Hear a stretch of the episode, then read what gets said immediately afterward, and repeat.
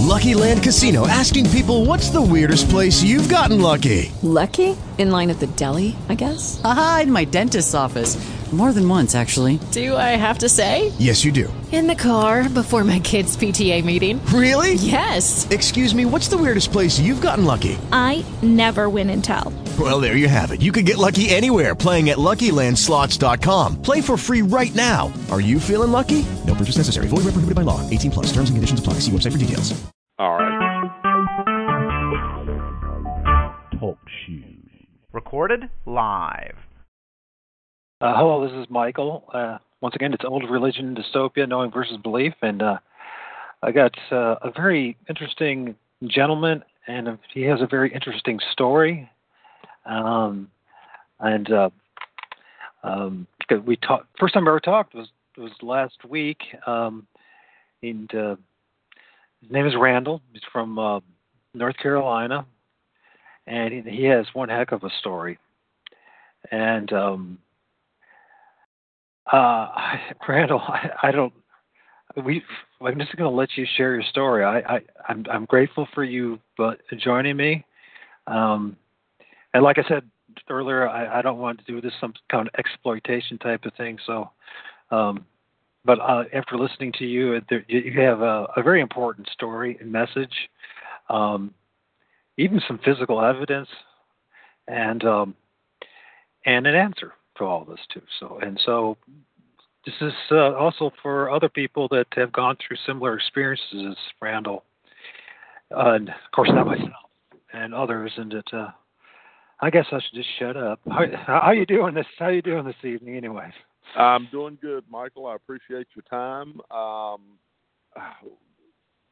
uh, this is the first time I've ever done anything like this. Uh, you know, you and I just spoke for the first time uh, one night last week. I think it was Thursday, if I remember correctly. And it's, I guess the main thing I contacted you with uh, about is if, well, not the main thing per se, but uh, if there's anyone out there who has any clue about what I'm about to tell, has seen anything, listen to the details very carefully because that, you know, I this is one way I, I decide whether I really believe a story because as the old saying goes, "The devil's in the details."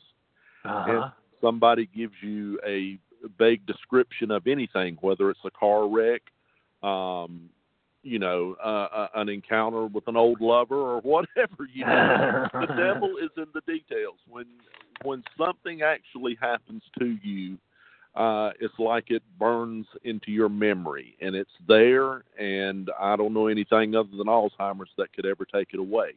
Uh, but I well, I'll tell you what. I'll make sure that Duke uh, gets a copy of this, and Kat, and I'm sure between Please. the two of them, they'll have Please an uh, they'll have an answer.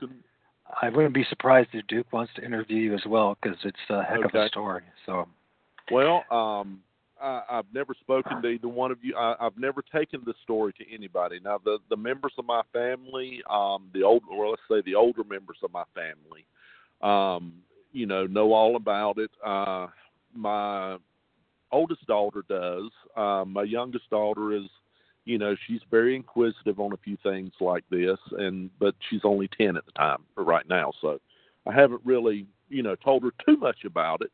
But um, uh, knowing her, I could guarantee I could just about tell her anything, and she, hmm, okay, cool. You know, the other one, you know, I start, started her off a little earlier, but um, you know, she wound up having bad dreams and whatnot, so we eased up on that for a few years. But uh, anyway, um, now you stop me at any time, interject whatever you want to, because you know, like I told you, man, I can talk. You know, I was well, let's just just offer it up. Keep talking. I think you got a heck of a story, and so okay. and people need to hear it. So All right. Well, here it goes. Um, I'm 51 years old. Uh, I'm a cabinet maker by trade. Uh, so I, you know, I'm not into any of this. You know, it's like I told Michael the other day. I, this isn't for fun. It isn't for profit. I've asked for nothing. I, I will not ask for anything. Um, but I come from a very, very heavy uh, Christian background, and when I say that, I don't mean in a domineering you know, by the book way. Uh, what I mean is Jesus Christ, Yeshua, is my Lord and Savior. Period. He sustains me from the breath that's in my lungs. He carries me day to day.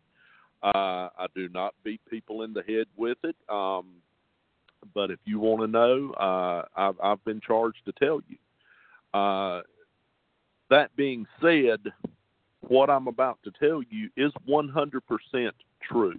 You can believe it or not, that has no bearing on me whatsoever.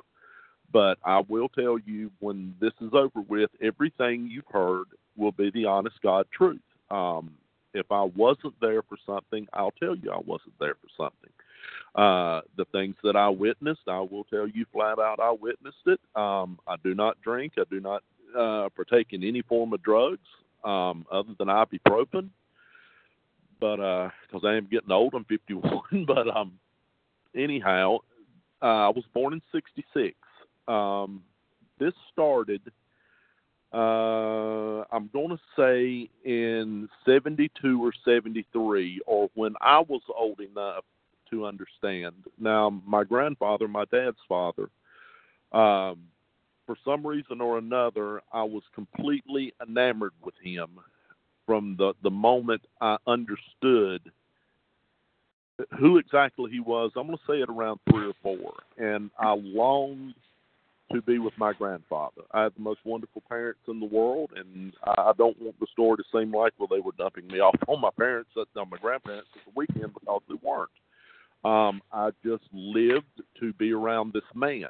He never went anywhere without a Bible in his hand. Uh, he told me uh, at the time I didn't understand, you know, the Bible stories and whatnot. I was just learning, but he was forevermore telling me the stories in the Bible. Um, he had a great love for the old west. He would go out, and I don't even know if I told you this or not, Michael, but um, him and my grandmother would go two or three times a year out west and stay a month. And he would, uh, you know, go out there looking for old gold mines and stuff like that. He was pretty prosperous at it. I mean, he would, you know, he would find some nice items. But um, sounds like a very interesting man. A very oh interesting man, man. Uh, to you know, a child with an adventurous nature. You know, this, this man's like Indiana Jones. You know, and uh, sure. I'll tell you this, man. Um, in cabinet making and saws and stuff, uh, you know, cuts, nice cuts, or, or you know, they come with the territory. Uh, one of my first recollections of this man was when I was small. He cut himself, uh, cut his hand pretty bad, and he sewed his own hand up.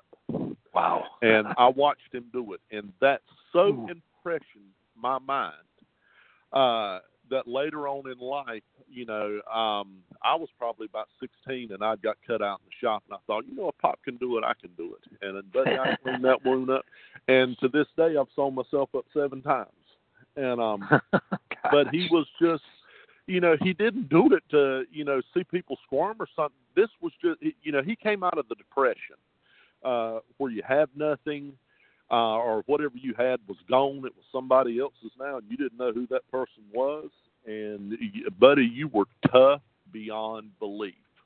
Um, they did not believe in banks, or he didn't. Uh, he saved every penny he made, and you know he put it under the mattress or his little hidey hole wherever he had it.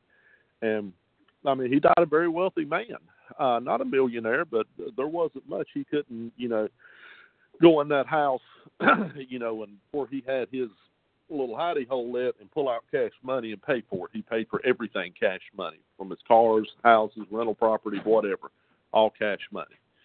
But anyway, I'm kind of getting off track, but um, that's kind of filling you in. But um, anyway, uh, I was just completely enamored with this man and every Friday night, I was the only grandchild at the time. I was the oldest.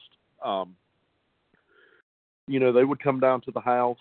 Uh, I'm going to say around four thirty, five o'clock. Um, you know, in the earlier years, I wasn't in school yet, but they would pick me up, uh, stay all weekend, dote on me all weekend, and you know, I just loved it. Just loved it. And you know, he and I we we done everything together on the weekends, went everywhere together on the weekends, and he told me his heart on everything. So uh, one night, um, I did not witness this, as I was saying. I'll tell you. Um, he had two or three sheds on the outside of his house, and they heated with wood. And uh, he went out one night, um, and this is him telling me the, the first time this part happened. But uh, he took his flashlight out there, you know, going to get up on full of kindling and whatnot, and um, he shined the flashlight, turned it on uh, a couple times. I, don't know if it was something malfunctioning or whatever, but he noticed, and he I'll just use the terminology. He they call them UFOs now, and you know, extraterrestrial whatever. He called them saucers. Uh, this thing come almost immediately above his two-story house. Um, he had no fear of it. Uh, I, honest to God, I don't know of anything I ever seen the man have fear over. Mm-hmm. Um, but he came back in and he told us about it. Well, the next night we go out there, and uh, you know it was kind of like, well, it happened last night. Let's see if it happens again, you know, kind of deal. And he would take his flashlight. It was one of these old Rayovacs. It had the the big rectangle body on it. Uh, it held a one of the big nine volt batteries. I think they're uh-huh. Uh, had about a four inch round lens on the front, you know, and had a carry handle on it, kind of like a lunchbox, old style lunchbox handle. But sure. he would take that thing, Michael, and he would sh- uh, he would point it straight up in the air and flick the light on three or four times, and he'd say, "Now this is what happened last night," you know. And before you know it, uh, we were standing there looking up at the starry sky, you know, and I was uh, I was maybe six or seven then, somewhere around in there. Uh, and you would see these the stars out there, and all of a sudden you would see these not all of them, but maybe three or four of them heading your way.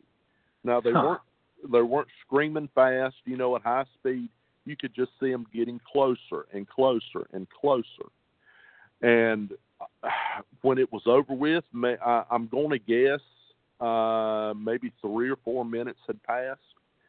Um, they would be over the house. Uh, I, I'm picturing in my mind's eye, uh, and I've seen these so many times. It, it, it got to the point it wasn't even fun anymore. You know, it's kind of like cutting grass. You know, you're so tickled to ride that mower the first few times, but after a while, you figure out, hey, it's work. It ain't fun. You know, but um, this thing would probably be a hundred, 120 feet across. Um, a dull shine to it um, we were just looking directly at the bottom of it, and it would maybe be 50, 75 foot off the top of the house. You know, just sitting there hovering, absolutely no sound whatsoever. Um, sometimes some of them would have flashing lights in a circle. Sometimes they would be red, uh, multicolored. Um, sometimes the lights would stay on for a while. Sometimes they would stay on uh, for just a few seconds and go back out. But either way, they were so close you could see everything. Now, that being said, I never saw anyone inside. I never saw windows. Um, now, it was probably at the vantage point of how I was looking at it because I'm standing there looking directly straight up. So I'm looking at the bottom of this thing. I saw nothing that looked like an entrance or an exit or a hatch of any kind. Um, and when they would come down, they would come down in that that pattern. Uh, when they would go back up, they would go up in the same way. Hmm. Um, hmm. Now, they, were they they, they were all all saucers? I mean, did, could, do you yes. have a picture a picture or something that you no, can, I could. Uh, you've got to think about when this was too. You know, this is back in um, the early. Well, no, I went not necessarily from you, but if is there a picture online that looks kind oh, of close to them? Uh, I'm sure I could find one, but I could sit and sketch you out everything. Um, right. You know, in great detail what I saw. Oh, now, I believe it. I, was, I believe it. I believe it. If I was looking at it from maybe say a 30 degree angle, if it was coming in from a 30 degree angle, uh, where I could see the edge of this thing. uh, maybe there would have been windows or, or you know, the ability to see something that was inside of it. But they would come almost, you know, at a 90 degree angle straight down. Mm. So this was one of those, huh, moments, you know, the first time I saw it. Uh, I don't remember being scared at all. Um, I attribute that uh, uh, probably a lot to being out there with who I was with who I was with, uh, and you know under the the feeling that he would there's nothing he would ever let happen to me. Uh, I didn't understand at the time the full implications of Christ. I knew who Jesus was. I you know from you know going to church and this and that, but I, I did not hold the ramifications in my mind that there is nothing more powerful than Christ. Um, Going but through he this- did. Go, going through this kind of stuff uh, makes it quite clear. Yeah, but he Okay. did, and I'm sure that's why he felt no more fear than he did. So um, this is uh, this is on a Saturday night. Um, I had to go back Sunday. You know, um, they took me home next weekend, just like clockwork. Here they showed up again, and um, you know, picked me up. We go home and eat dinner, and he's like, "Hey, you want to go back out there and uh, you know, see if we can shore?" So uh, this time uh, we got us a couple lounge chairs, the old uh, aluminum lounge chairs with the nylon strapping on it. We kicked back, and he said, "Well, here goes nothing," you know. So he flicks his light, and there was no really no uh, set time. Um, I'm going to guess this was around eight thirty, quarter to nine. Uh, you know, we kicked back, had us a couple Coca Colas out there, and he flicks the light, and a few minutes here they come, and I, I want to say when they were hovering over the house, um, they would move back and forth ever so slightly. You know, it's just like they're hovering left to right, forward to back. You know, it just wasn't like they were frozen time. Um, Okay. but they were, you know, and this would go on. Uh, thinking back now till probably what it seems like until we didn't get interested anymore, till you had got enough of seeing the elephant at the zoo, you know. And you know and then they would they would kind of take off slowly and go away. It weren't like on the movies where we were waving bye see you later. You know we just sit there and watch. And i don't know how high they would get up but they would get up about to the point where um they maybe looked like the size of a dime in the sky and then they would take off now it wasn't a blistering speed. Uh, they didn't phase out, you know, or anything. Uh, they would just take off really fast, and that would be the it. Um, but this went on. Um, man, he was bringing neighbors around.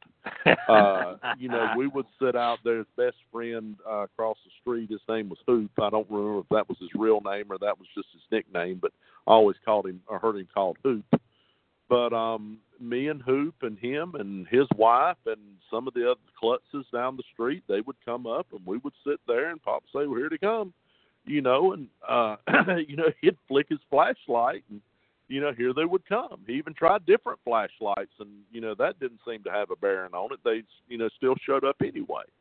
But this was so prevalent that uh the neighbors weren't even, you know, they didn't really care anymore. They had saw him so much. Um, but before I tell you the other part, I'll tell you th- this one part. Um, this was, I'm going to say around, if I remember correctly, probably uh, 74, 75. Um, we just got into his house. Uh, it was in the wintertime, so it got dark around 5, uh, 5.30 or so but my grandmother was in there, you know, cooking dinner, and um, you know, we were just talking over a few things, you know, and, uh, mostly about are we going outside tonight? Yeah, you know, blah blah blah.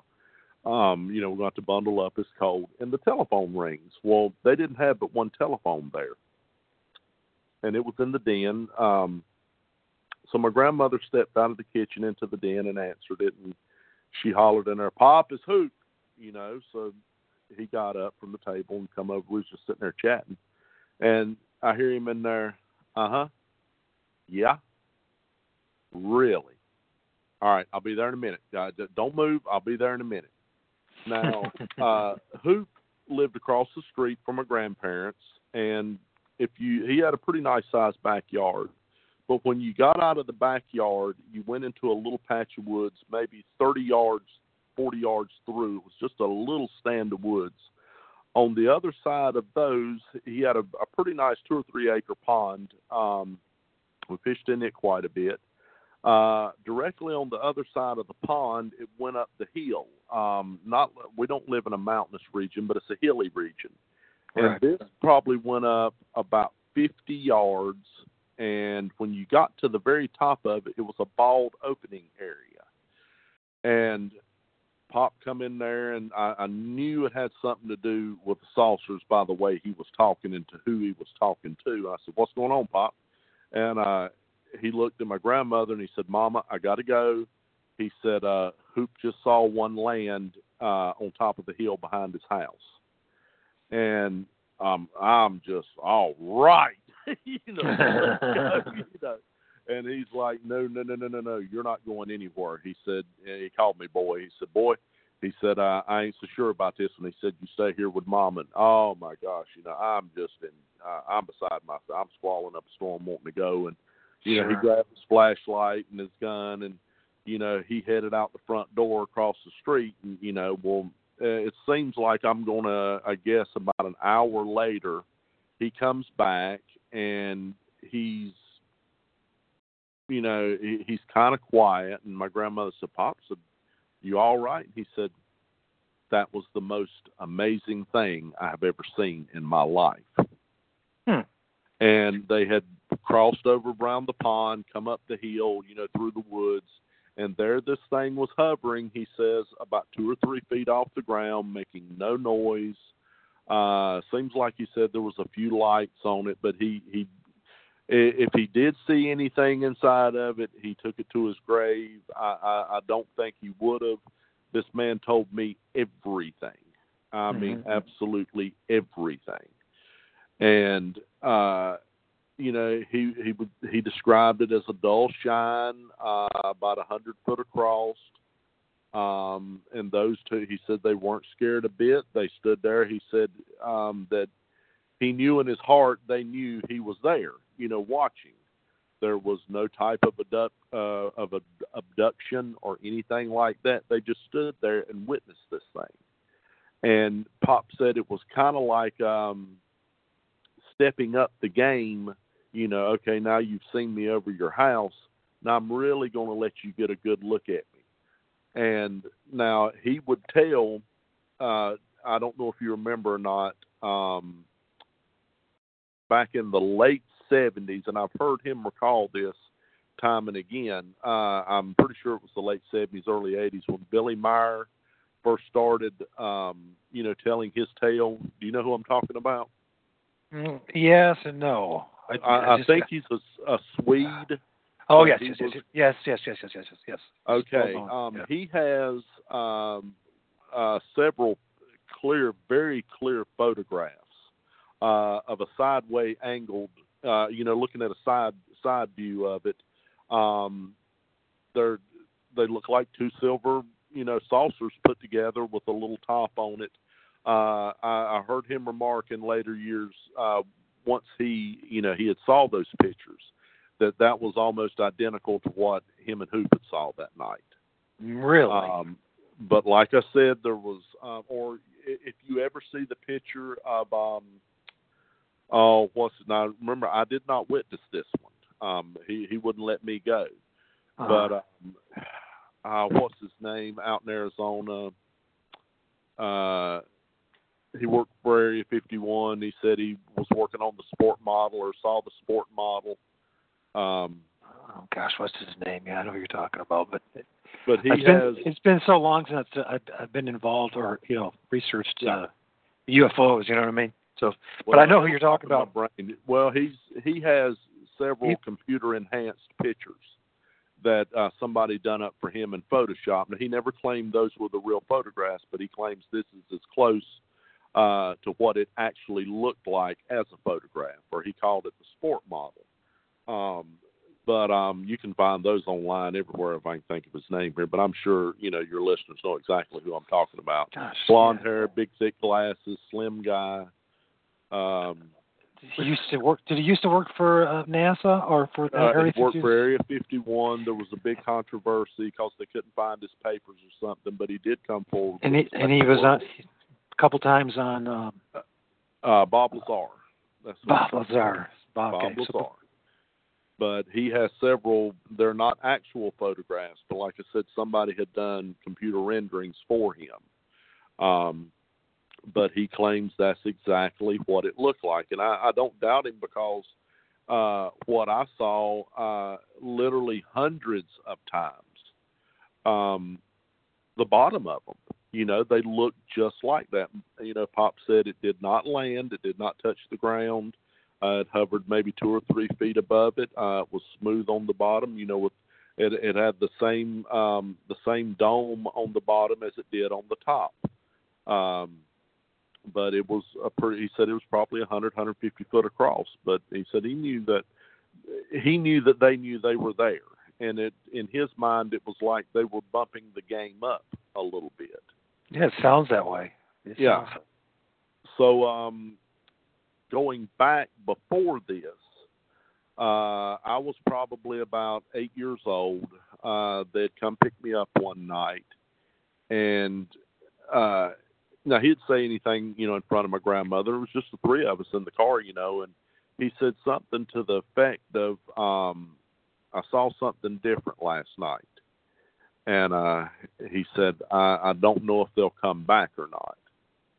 And I, you know, you know, naturally, I'm, well, what are you talking about? You know, he said, just we'll see, we'll see. So, you know, just like clockwork, we had our, you know, our little regiment every weekend. And uh, by this time, I've got a little brother, but, um, you know, he's almost four years younger than I am, but uh, he's he's showing no interest in any of this, you know. So it's still every Friday night of my life, you know, I'm going down there. So we eat dinner just like clockwork, and we get our lounge chairs. And um, uh, if I remember correctly, this is the fall of the year. I'm going to say August to September. It was getting kind of chilly outside, but not really cold, kind of like it is around here tonight. You know, in low 60s. So we get our coats on and whatnot. And We set our chairs up, and it just got dark. And uh, this time, we're sitting towards the field. Um, I would have to draw you a sketch of how the, the property's laid out. Um, but we're, let's say, uh, north is the front of my grandparents' house, um, you know, and everything's laid out to that compass setting. This time we're sitting west. Now, west to the house uh, is a big field out there. He was an avid farmer. Um, south of, you know, that direction uh, is a big, huge, huge field. Behind it, east is the house, and you know there's other neighbor houses, neighbors' houses to the east. So tonight we're we're facing west, and we don't have our lounge chairs laid back, looking up at the sky, and he's not flashing his light. And I said, "All right, what's going on?" You know, and he said, "Just just sit here real quiet." And this time he had his shotgun with him. Hmm. And uh, you know, I thought that was kind of odd because the only other time I'd seen him, you know, leave the house was that night with a gun. Was that night he went, you know, him and Hoop went to see the one that landed behind Hoop's house. Um, we're sitting there, and he said, "I, you know, I don't know. Just, you know, we'll see." Well, I'm going to guess about 15, 20 minutes passed, and he said, "Okay." And he shined his light out on the field out there.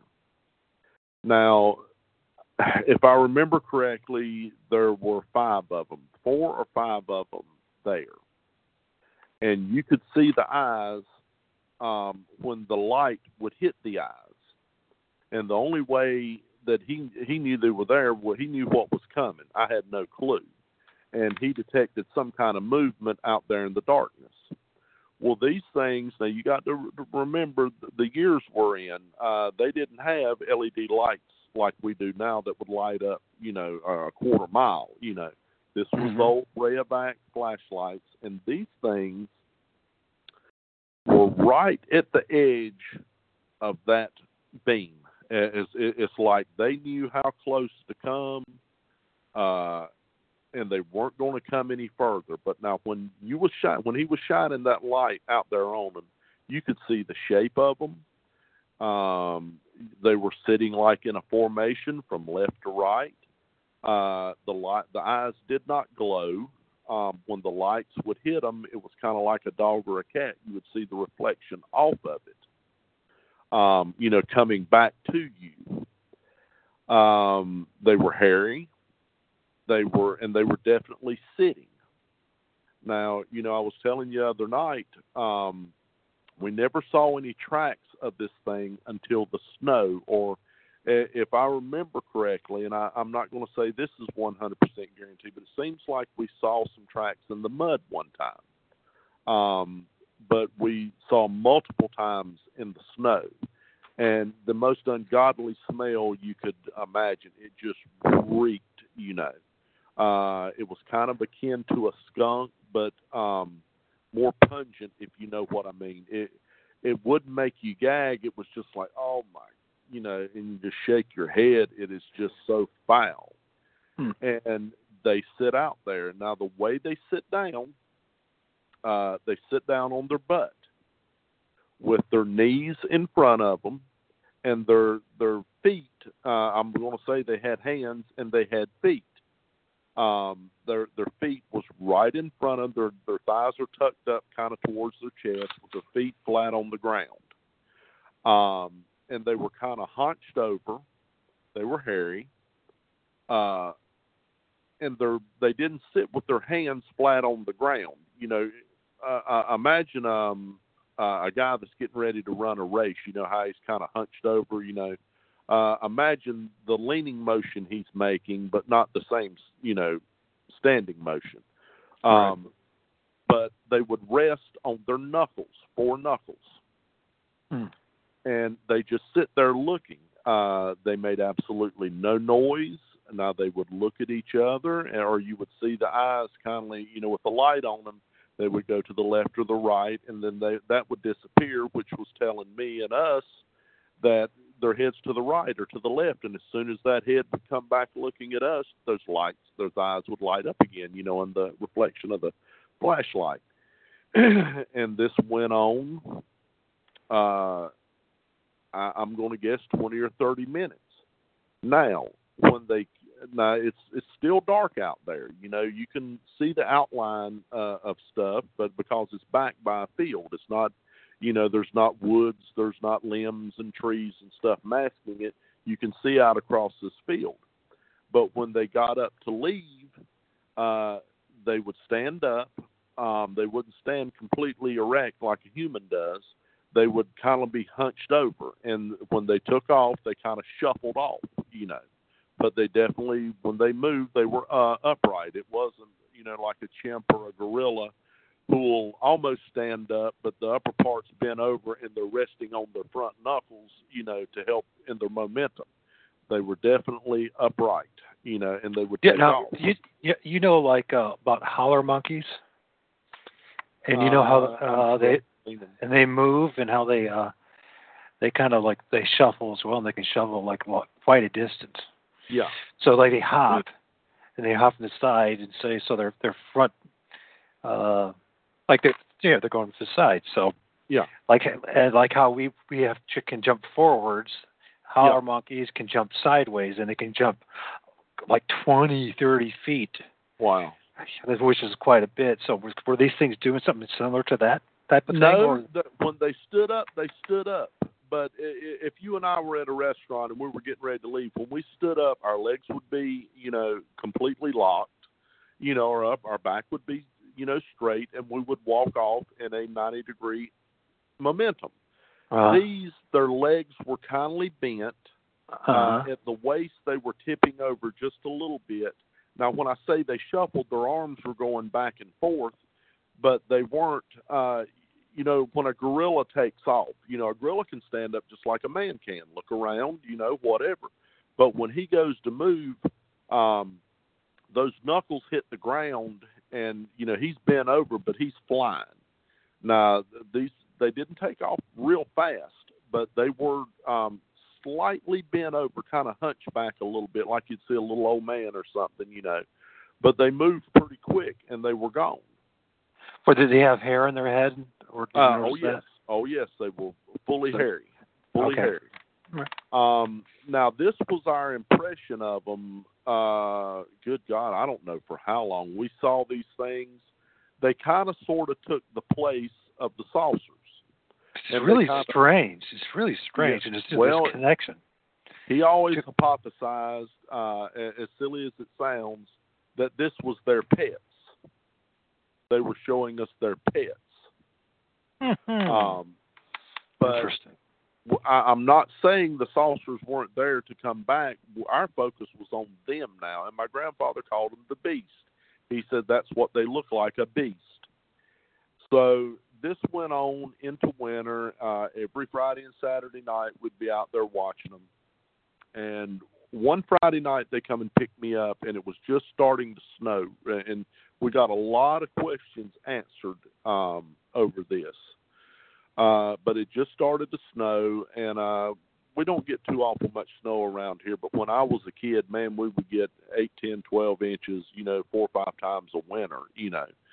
And it, it was a big one. This thing lit in, and if I remember correctly, we didn't go out that Friday night because it was just, I mean, huge drops of snow, you know, huge snowflakes, wet drops.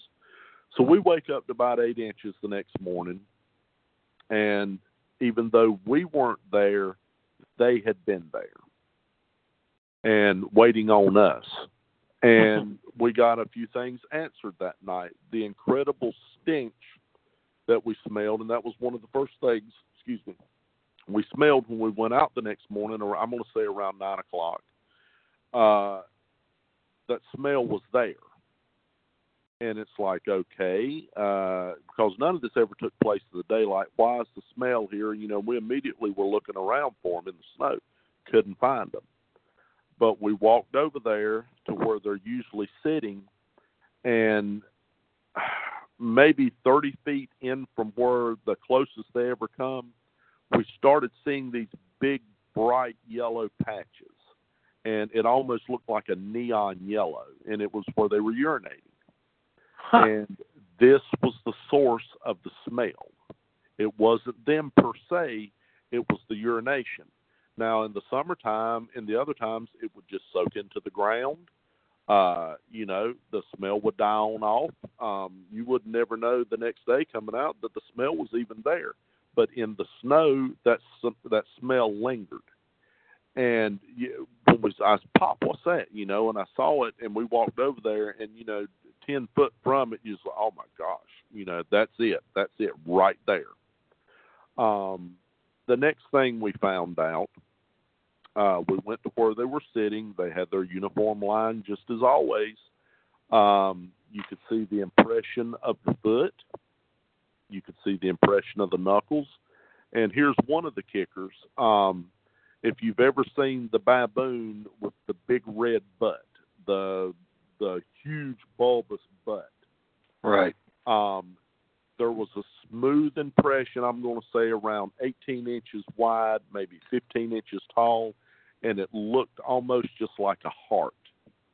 So this thing had a huge rear on it, and when it set down, it left that, and and it was just dished out, just like if you took your hand in the snow, smoothed it over, or took your finger, traced a heart out, and then dipped it in where each, uh, you know, the the left and the right part of the heart would be Hmm. and that was very weird. So you know we're gearing up for tonight. You know the the snow per se was gone falling, but you know this was going to be around for another two days. And you know my grandpa was like, you know we'll be out here tonight. And I'm like, oh yeah, you know I'm I'm tanked. You know I'm ready to go. So uh, as soon as it got dark that night, uh, here they come. And but it's different tonight. Everything is white you can see very well. Uh, it was to the point we didn't even really need the flashlight. Uh, we learned a few more things. You could see that butt on them at night, you know, in this light.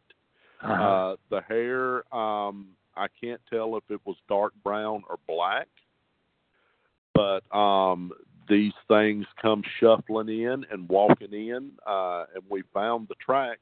Uh, coincident, I don't know if I told you this or not, but the next day, um, and uh, for some reason we didn't look on Saturday morning, but uh, on Sunday morning after church, uh, we followed the tracks in that westward direction till it finally got to a patch of woods, and then they disappeared. Mm-hmm. I mean, it's just like they stopped, and that was the end of it. I But, understand. I um, understand. Uh, they come over there, and uh, they didn't sit in the exact same spot that they did before, but uh, as we're seeing them coming in from the west, we start to smell this stuff, you know. So um, I, you can't really tell that far. I'm talking probably a hundred yards out, you know, if they're stopping and peeing or what they're doing. But you can the the wind's carrying the smell, you know. So uh, they come on in uh, about as far away as they usually get, or as close as they usually get, and they flop down, you know, and they're just sitting there staring at us. Well, now this time, when they're looking left and right, uh, you can see by the outline their face is completely flat. There's no protrusions like a snout on a chimp. You know, a gorilla's face is pretty flat, but I, I swear when you, you know, you'd see a side profile, you would you would think you would see something of a nose or something of a lip, you know, or something like, but it wasn't. It was just flat, and it was just like business as usual. They sat out there and stared at us, and um, and when you say they're they're flat, the profile, could you see hair on their face as well, or is it just? Uh, no, it was it was too dark for that. Let let's say it, it was looking at its friend beside of it. You could tell the back of the head was domed, you know, like our head is. Uh, Okay. You could see the outline of the shape, but when it got to the forehead down to where the chin area would be, it was completely flat. Huh. Uh, they never made a sound. They never made uh, any form of communication. Never tried to get us to come to them. They never approached us. It was like that was that bound. Now later on in life, I know what that was. Um, that was because, uh, and people will laugh at this, and I don't care. Uh, but somewhere in between us, uh, my Savior had uh, an angel standing. I honestly believe this. He had some form of guardian angel standing out there that it was not going to cross for any. Uh, he wouldn't even test it, That's and awesome. his protection was there, Mhm. and they knew this is about as close as I'm allowed to come without suffering my consequences. Interesting. And like I said, they never, and this is in retrospect, looking back now, knowing what I know of the Holy Spirit. Um, and you know, the scripture, you know, teaches of He'll give His angels charge over us to keep us. And I honestly believe that. And um, the, and I think that the same way with the saucers and everything else. You are only going to get so close. Um, there's, you know, I, I've talked to you the other night about shadow people, and Uh-huh. they're only, uh, I, I know for a fact they're only allowed so close to me. You can't touch me, not without his express written consent that you're allowed to do something to me. I know that. I, I do know that I am saved. I do know that I am washed in the blood of Jesus Christ. Uh, I, I've never been scared enough to have to use that because I'm, and this uh, has anything, not because I'm super smart or something. I've got enough sense to know that you can't touch me right. not without his authorization. Now, if it come to the the point of me having to use it, you can bet your bottom dollar does that. Whether it be coming out of my mouth verbally, or I've heard of um, you know abductions or this uh, you know where these beings supposed to come in and they can't talk, they can't move. But I, I've you know heard uh, statements of people you know saying that you could you know, they may have had control of my lips or control of my body, but you didn't have control of my thoughts. And I was thinking to myself as hard as I could, uh, leave in the name of Jesus. And when I started thinking that, they fled. Yeah. It's true. And, Uh, I was very true, and uh, I've never been to the point where I had to to play that card, if you will. But that tells me enough to know you know it already. You know, um, the the demon. you know, um, uh, the the sons of Sceva. You know, I I'm, I think this is the the the story I'm thinking about, but it's uh, the demon said, "Paul, I know, and Jesus, I know, but who are you? you know." Right, and right. attacked them and just uh, ripped the clothes off of them. uh, You know, beat the soup out of them, as my mama would say. You know, and they know. They know who they're dealing with. I, now, I, I have no idea whether uh, being covered in the blood of Christ is something that they can see on you.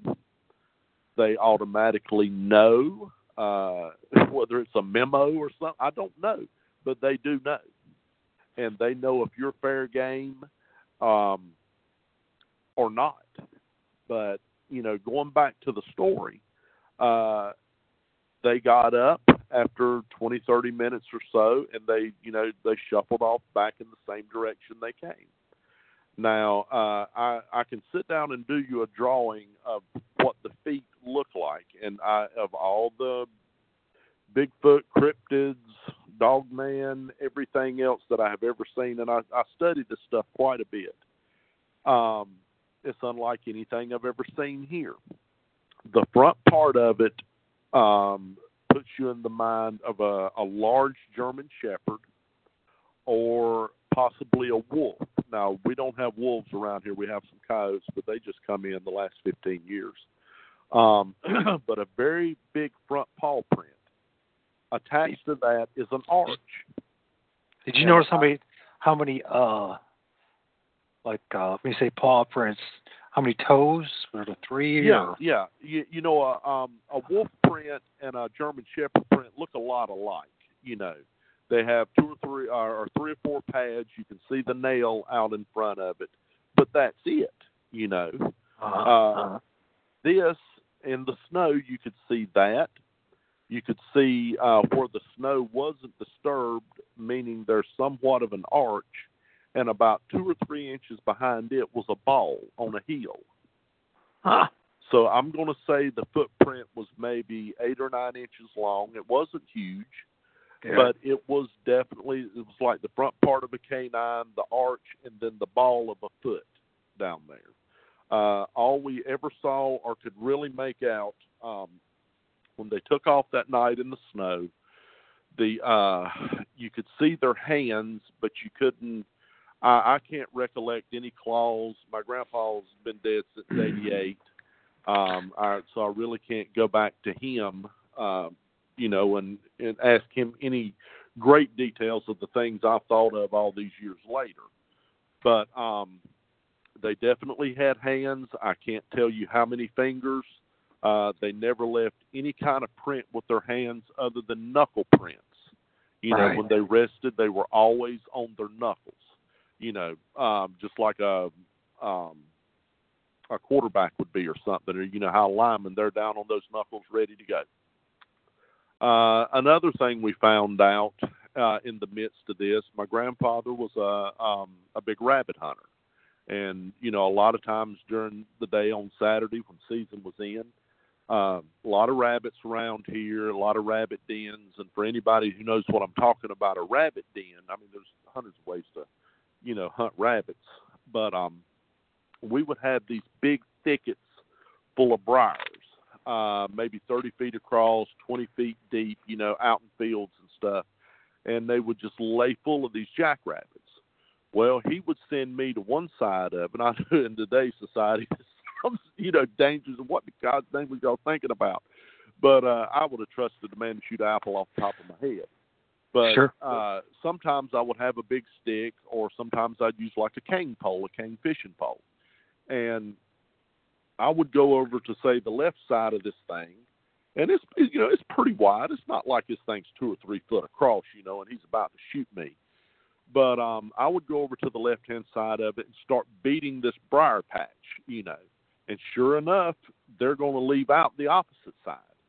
And uh, he would, you know, naturally they'd come running out, bang, he'd, you know, he'd get one. We'd go to the next one, bang, he'd get another one. You know, we'd come home and skin them and eat them. Well, uh, we got to noticing after these things started showing up. When rabbit season come in, we went out hunting, and um, you, I don't know what what you call these briars, but the the body of the the plant itself is about as big as your middle finger, and they have these briars on them. Uh, call I call them hook briars, uh-huh. but uh, they're probably about half inches, uh, half inch to three quarters of an inch long, and they're they're curved like a cat's claw. And uh-huh. you can't, I swear, you, you you get three foot from them, it's like they jump out at you. You know. Yeah. Yeah. And um, you can't even consider going in this stuff without literally getting ripped to shreds. And we found out that these things, uh, and uh, I, I just remembered something. You know, I told you we saw the footprints in the mud, and I couldn't put two and two together, but this is where we saw the footprints in the mud. These things, for some reason or another, loved rabbits, and I'm talking about to devour rabbits and they would go in to these uh, let's call them nests, these these rabbit nests with all of these briars. And Mike, they would rip this thing to shreds. Um, there would be chunks of rabbit flesh laying around there, sometimes ears, sometimes you'd find a paw, just shreds of the skin. Whether they were, I, I'm assuming they were eating them, or they were, or they were destroying them for sport. You know. Right. But the oddest thing on the outside, there never was any specific place um, adjacent to where this ripped up nest was. Um, there would be a smooth area, and they would sit down and they would take this rabbit spur and the, imagine you pulled off a, a, a square piece, an inch by an inch square, and I know they had manual dexterity in their hands whatever form of hands they had. Um, and I was thinking about this possible coalition the other night after we spoke. Um, but, and I'll tell you, I'll get to that here in a second. But they would take this fur, they would roll it up into little balls. Now, the, by the, when they get done rolling it up, and it's still, it's, it's just not the fur; it has the flesh on it too. Uh huh. They would roll this thing into a tight little ball. Now it's about three eighths of an inch and they would take I don't know how many dozens of them, and they would build little pyramids. on this, it looked like an area where you would smooth out, you know, with your hand, maybe three foot by three foot, and they would build these little pyramids. Now, uh, I have no clue, but they would be the perfect, most little perfect four-sided pyramids, you know, all the way up to the top and the other night, uh, you know, after I was thinking, uh, after we were talking, I got to thinking, I wonder is there some coalition with the pyramid structure uh, going back to the Nephilim, to ancient Egypt, to whatever. But, you know, we all know now that the pyramids are not, you know, stuck in Egypt. They're everywhere all over this world. Yeah, that's and, for um, sure. Why, of everything they could do, would they build pyramids out of it?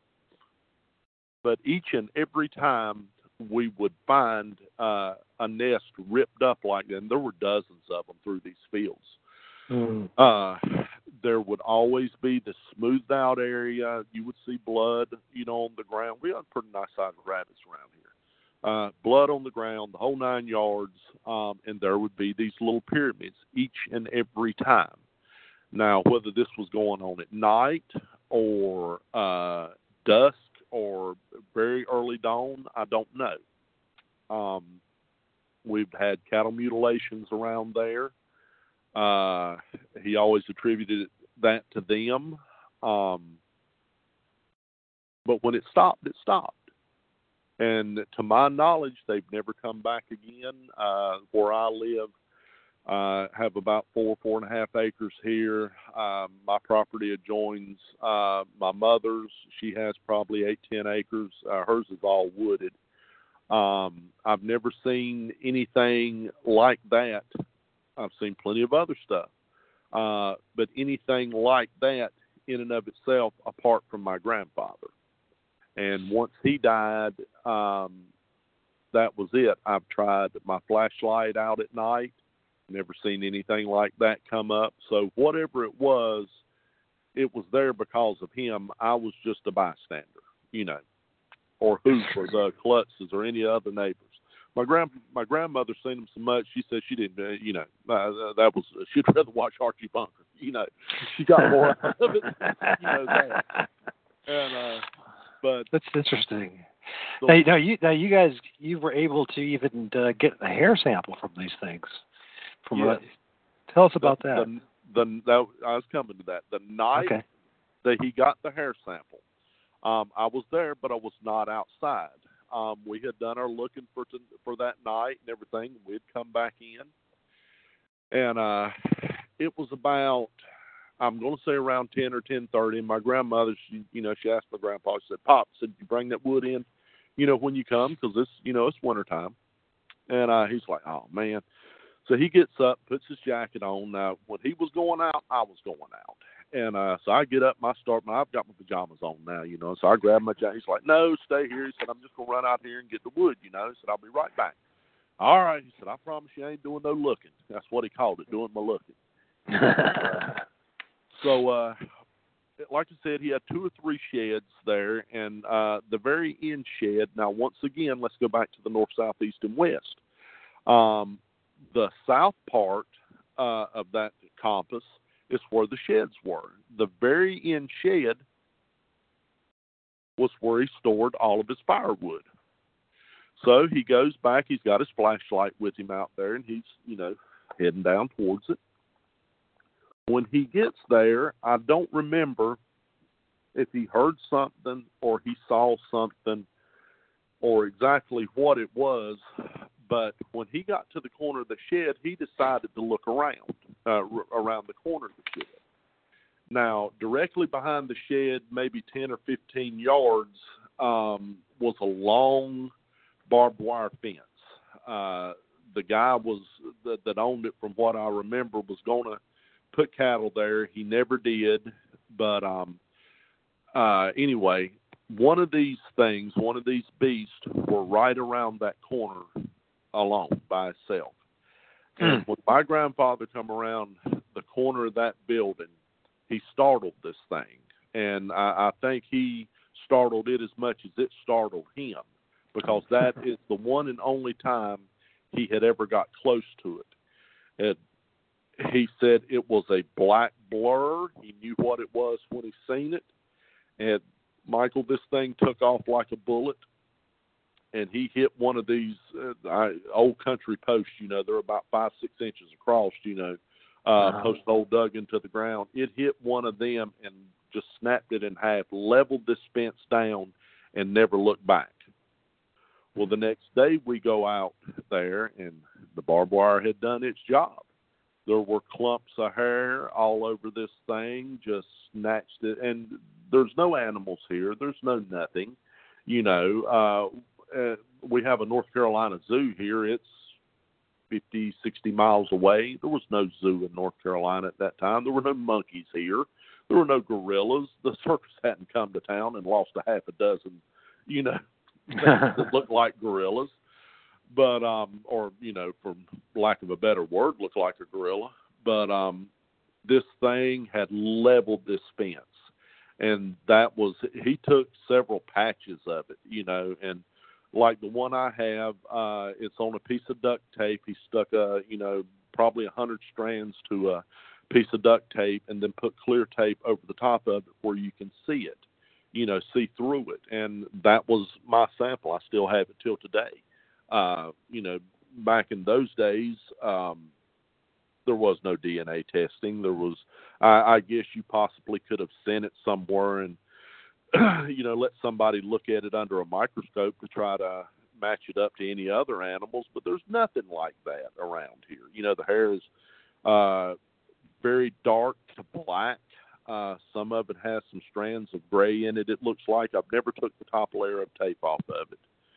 Um, I I keep I guess hoping one day there would be somebody I could take it and you know have a, a DNA sample done to it, or you know find out exactly if they have any clue what it is.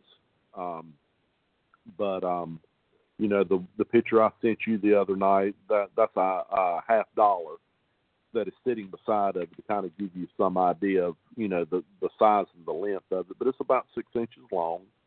Um, and what we were discussing earlier, uh, from about three inches to six, it's very straight. And Yes. from one inch mark to the third, uh, the the three inch mark, it has these very fine waves in it. You know, just like a little micro flat iron had put it into it. You know, uh, very odd, very odd. You know, a horse's mane, which there were no horses around there. You know, a horse's mane is straight. My daughter had horses for 11 years of her life. Uh, cow's hairs, you know, short.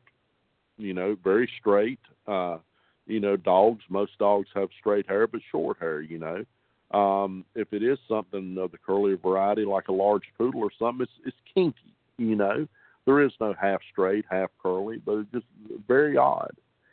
But from the course of 72 to 80, um, his his saucer fame had went far and wide.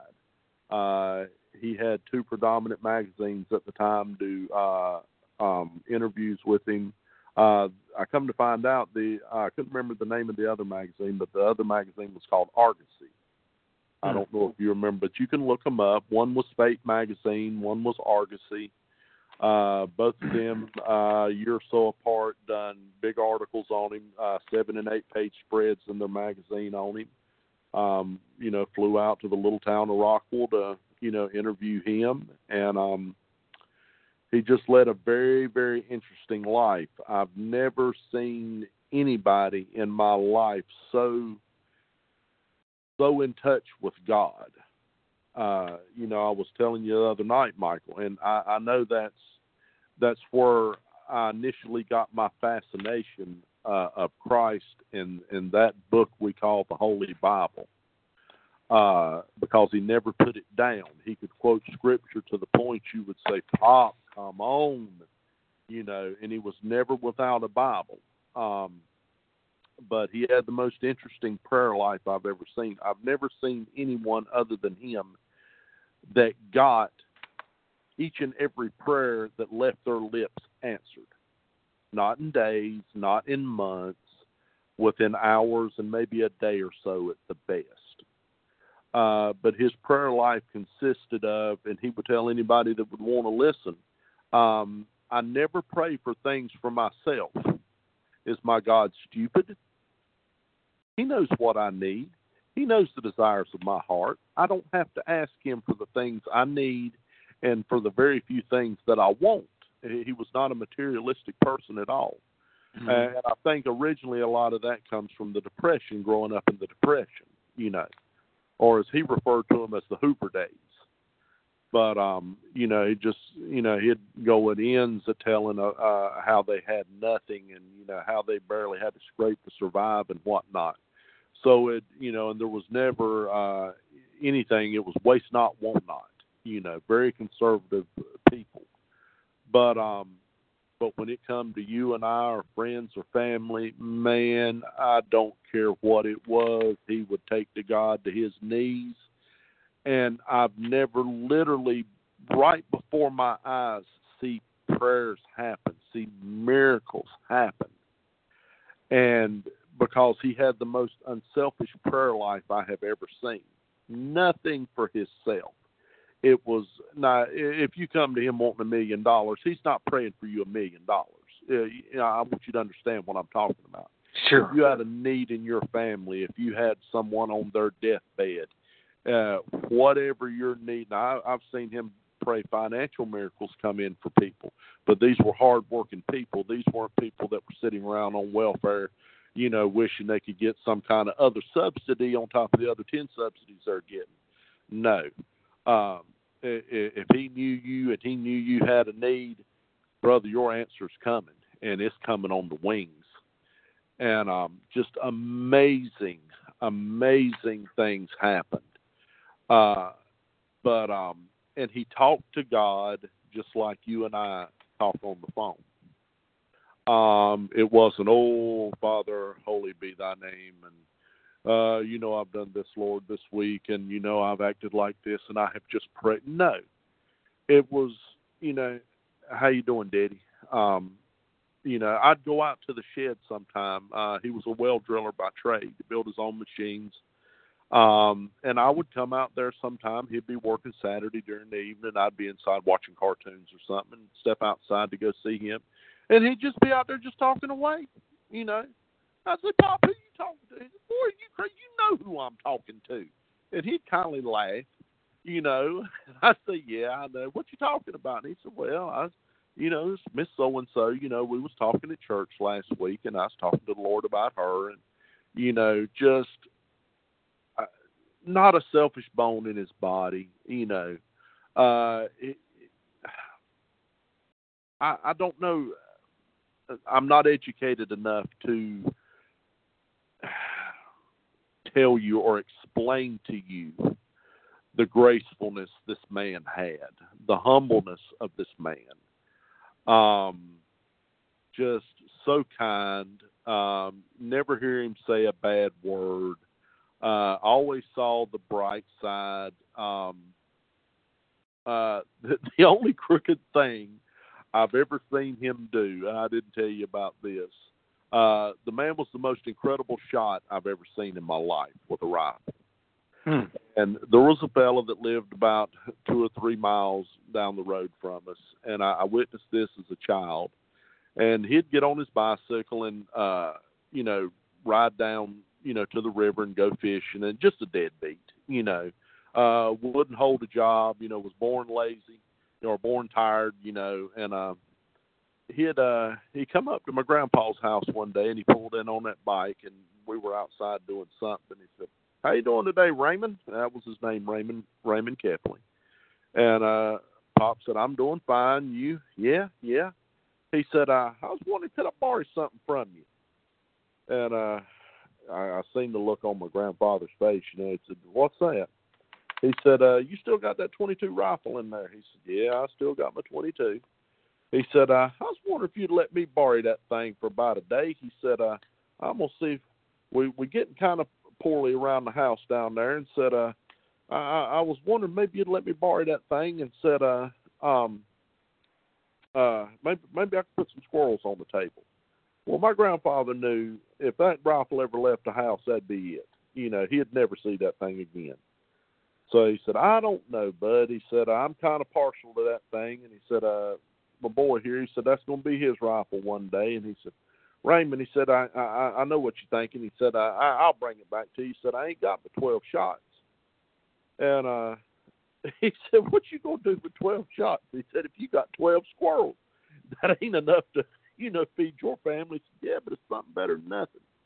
And um out there, uh my my little brother was there at the time. And uh there were some baby blocks. Well, we was outside and my my grandmother had a big blanket laid out there and whatnot, and had his toys out there, you know, and uh, there were some baby blocks. You know what I'm talking about? They're about an inch and a half by inch and a half. And uh, he said, "You got them cartridges with you?" He said, "Yeah." He said, "I'll tell you what." He walked into the house and he brought that 22 rifle back out there. Now this is the crookedest thing I've ever seen my grandfather do. Um, he he said, "Let me see your cartridges." So he took his 12 shots, you know, and he put them in the rifle. He said, I'm gonna tell you what.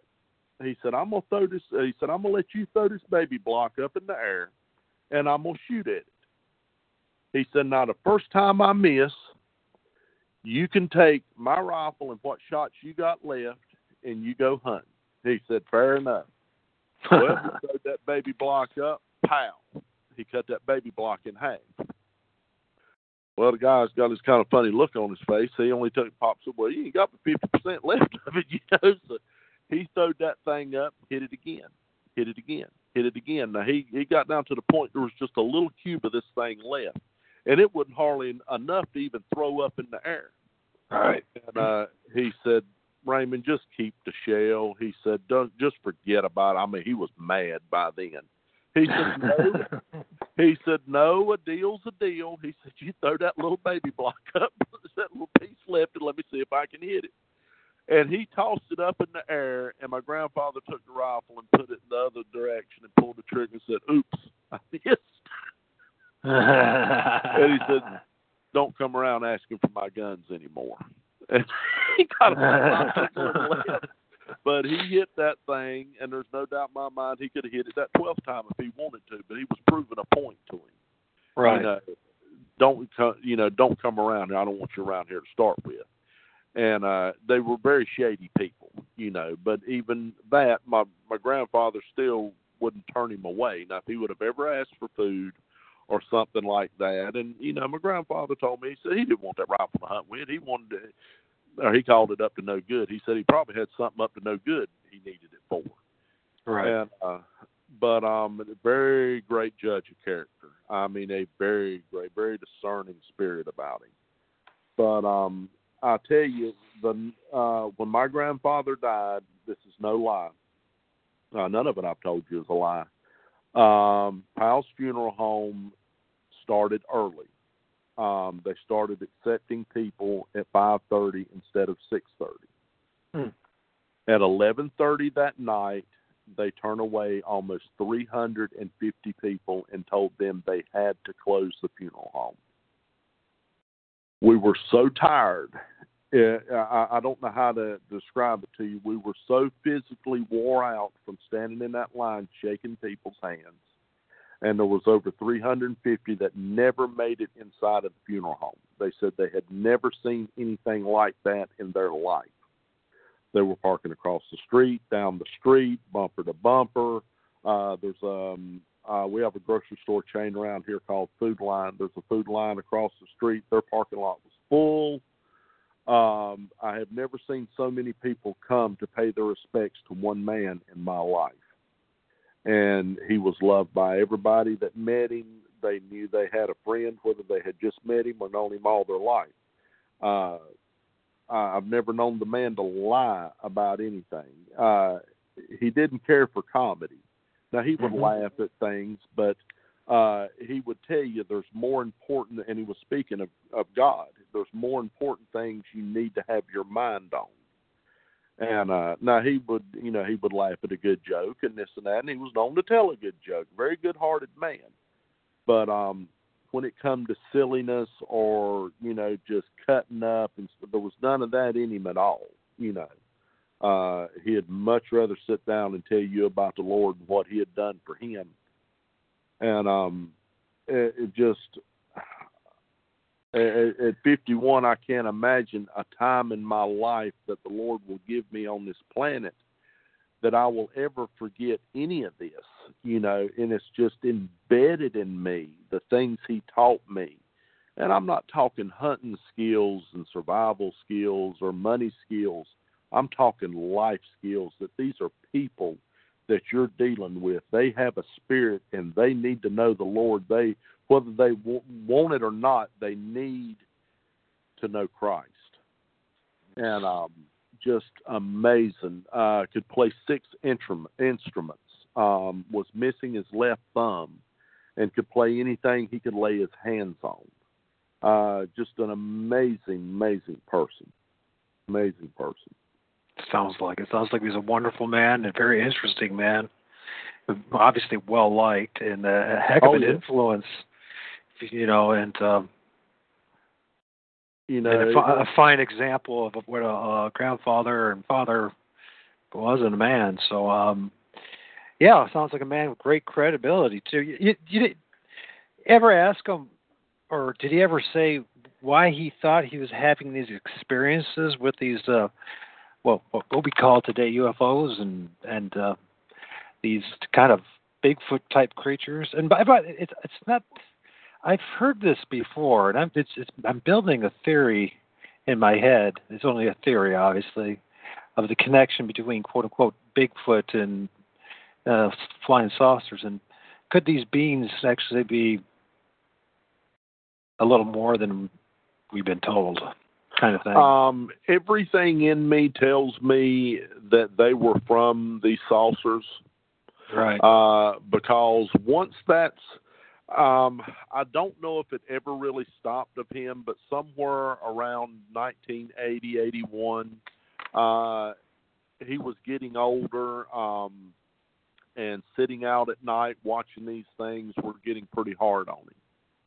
So uh, it, you know, and by that time uh, I'm in my teenage years. You know, I, I still seen a lot of them, but it wasn't the little kid going every Friday night. You know, and um, because like I said, I was born in '66, um, so I was just hitting 14, 15 years old. You know, and uh discovering girls and baseball and you know I was a big baseball sure. player back then you know but I still spent a lot of time with him and he was smart enough to understand this was part of life also but he kindly gave that aspect up to uh, of it in the late 80s and uh he never really went out that much anymore and I just wonder if he, like if, said, if he thought if he, there was any kind of biblical connection. Well, um, yes, Ezekiel. Um, he was now there. There wasn't anything in that Bible he couldn't quote you, right. but he was always so intrigued uh, with Ezekiel.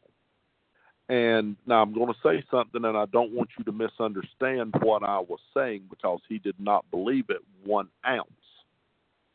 But he was, and he he made connections um, to this through this uh, um, he was utterly fascinated by the Mormon Bible and how Mormonism come about. He did not believe it one bit.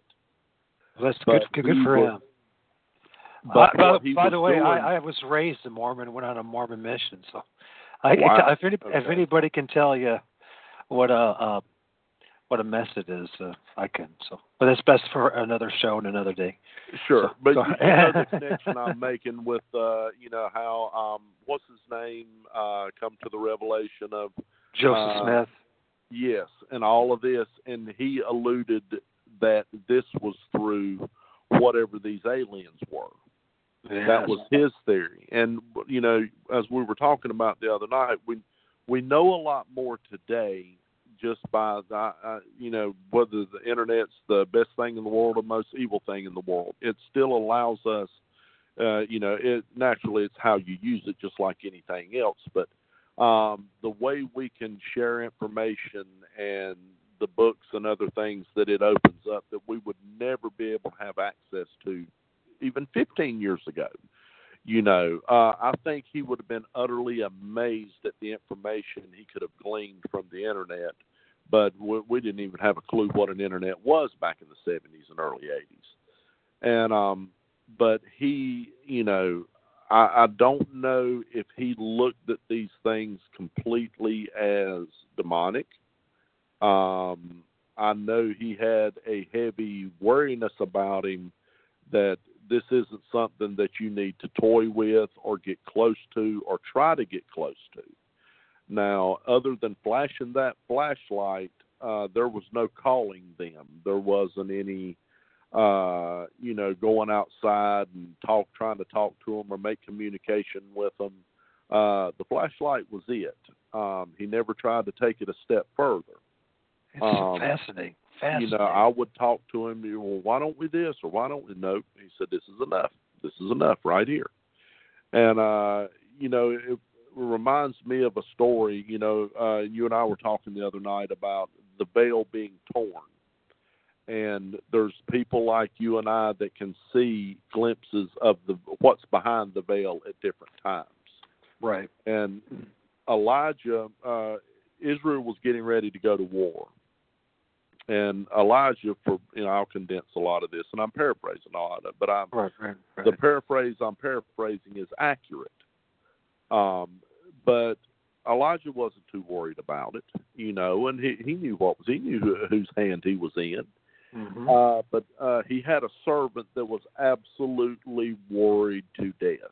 You know, we're, you know, I'm just thinking in my mind, being him, we're all going to die. Eliza, we're surrounded. It's just you and I. It's just two of us against. Yeah, yeah. Brother, this thing ain't gonna pan out like you say it is. You, know? And, you can't you know, count. You got to learn how to count, brother. that's right. And, you know, in his frustration, you know, like I said, I'm paraphrasing, and I can imagine myself being Elijah. Lord, you know, come on, just show him, shut this man up. And there, for a few seconds, the veil was lifted, and the mountains were full of chariots of fire and the heavenly hosts that were there in the waiting. You couldn't see them.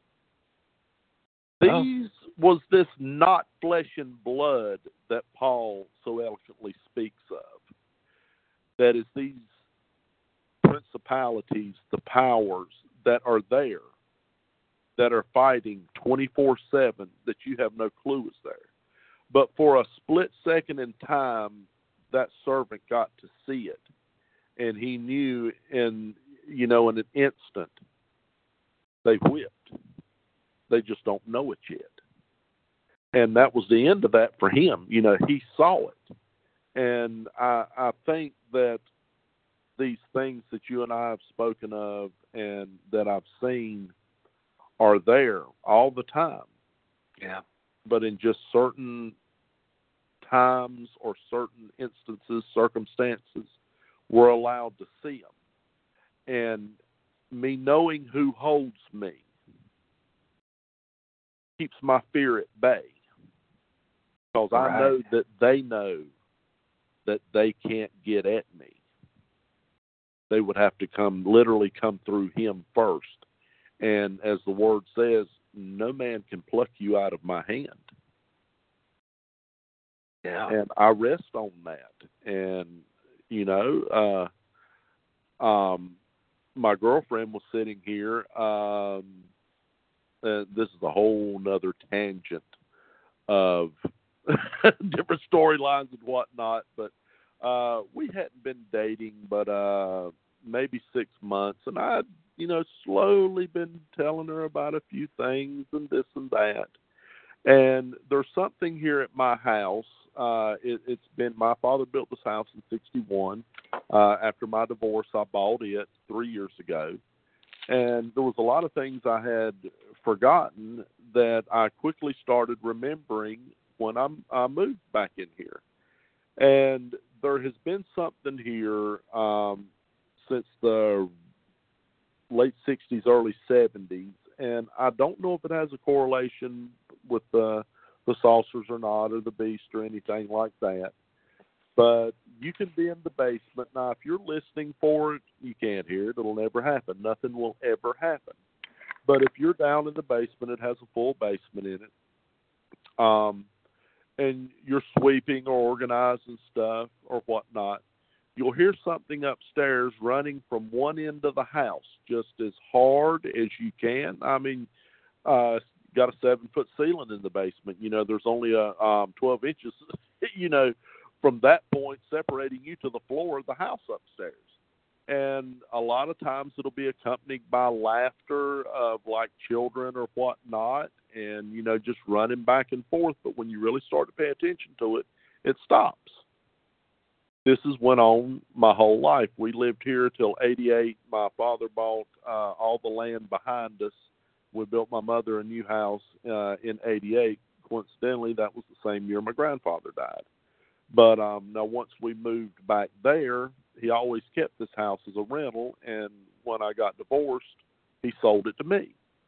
So uh, anyway, um, I beginning I was beginning to tell my girlfriend about a few things because I knew the more time she spent here, you're bound to hear this thing. You're bound to see something that's going to freak you out. That uh, you know you're going to come to me and well, what the heck's going on here? So we're sitting on the couch watching TV one night, and uh, in the kitchen, which is around the corner from the den, there's a doorway that the steps lead directly down to the bottom of the basement. Now, it's not a a big dark spooky basement like you see on you know movies and stuff. It's half finished, you know, a very nice place. Um, we hear this thing come stomping up the steps, and uh, she looked over the clock, and it was about a quarter to eleven. She said, "Who in the world is here at this time?" You know, and I said, "It's nothing. Don't worry about it." And you can hear this thing bonk, bonk, bonk, bonk. You know, just stomping up the stairs, and it echoing into the house. The old lab, he's laying over there in the corner. His head shoots up, and I said, "It's nothing. Don't worry about it." Because I hadn't really told her a whole lot. And she's like, "It's nothing." She's like, "Somebody's coming up your steps there." And she said, "Why would they be coming up the basement?" I said, "Honey, don't worry about it. It's nothing. You know, don't worry about it." So uh, she said, "Randy, can there's somebody coming up your step. I said, okay, go look, see who it is. Well, she gets up, walks to the door, and opens up, and there's nobody there. And she's like, where'd he go? And I said, well, I think it's time for me and you to have us a little talk here. So, uh, you know, and I explained a lot of things, not about my grandfather, but you know, a lot of things that have, you know, gone on here and whatnot. And I've come to the conclusion, one of thinking back all of the years of living in this house as a child. Um, this thing, uh, especially the things I know now, whatever this is, and it doesn't move things around or throw things. It's not like a what they call a poltergeist or something like that. It doesn't wake me up in the middle of the night because it can't. Right. And I have come to to know very well this thing cannot inhabit the same area that I'm in. If I'm upstairs, I can hear stuff down in the basement going on. I know good and well it's not the dog. He's upstairs with me. Uh, there's nobody unless my girls are here, you know, during the week or for the weekend or whatnot. Uh, they're in their room watching TV or they're in bed asleep. You know, they have school the next day. Um, if I'm downstairs, I can hear it upstairs, but it cannot occupy the same space as me, and I know why. And it's just, and you know, my girlfriend, she's saved and washed in the blood. There's no doubt in my mind about that. And you know, it still spooks her but and, you know, I, I'll pick with her. You know, she'll go home. Uh, maybe eleven thirty, and she'll, you know, I, I'm heading on back to the house. I'll see you tomorrow. And, uh, you know, I'll pick her. I said, well, why don't you go out down to the basement? It's closer to your car. You know, no, no, no, no. what, you, what, what have you got to worry about? I don't care if there's a thousand down there.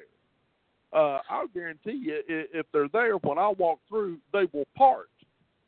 They can't touch me. They can't touch you either and but she's never been around anything like this.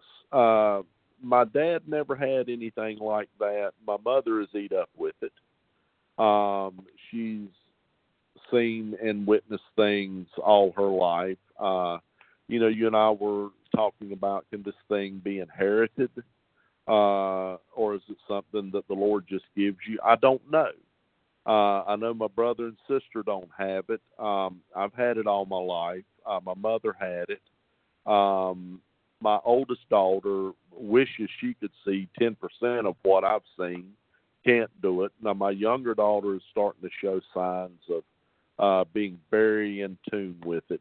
Um, she had her first experience um, the week my grandfather died. I mean, the the week my father died three years ago. Um, we were all at my my parents' house, and he died of bone cancer.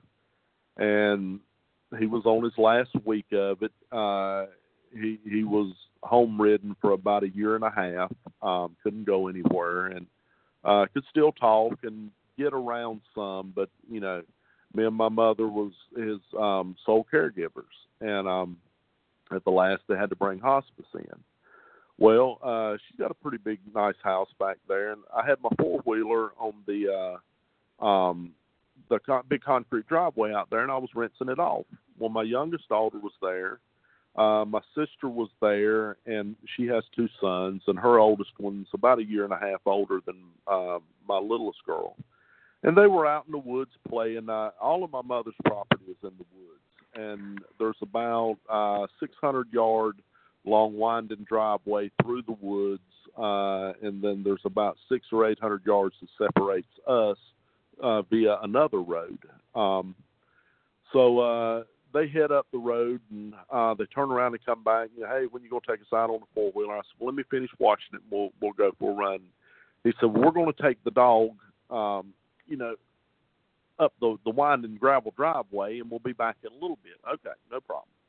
Well, they had been gone about 15 minutes, and here they come flying back. And my my sister's oldest son is very in tune also.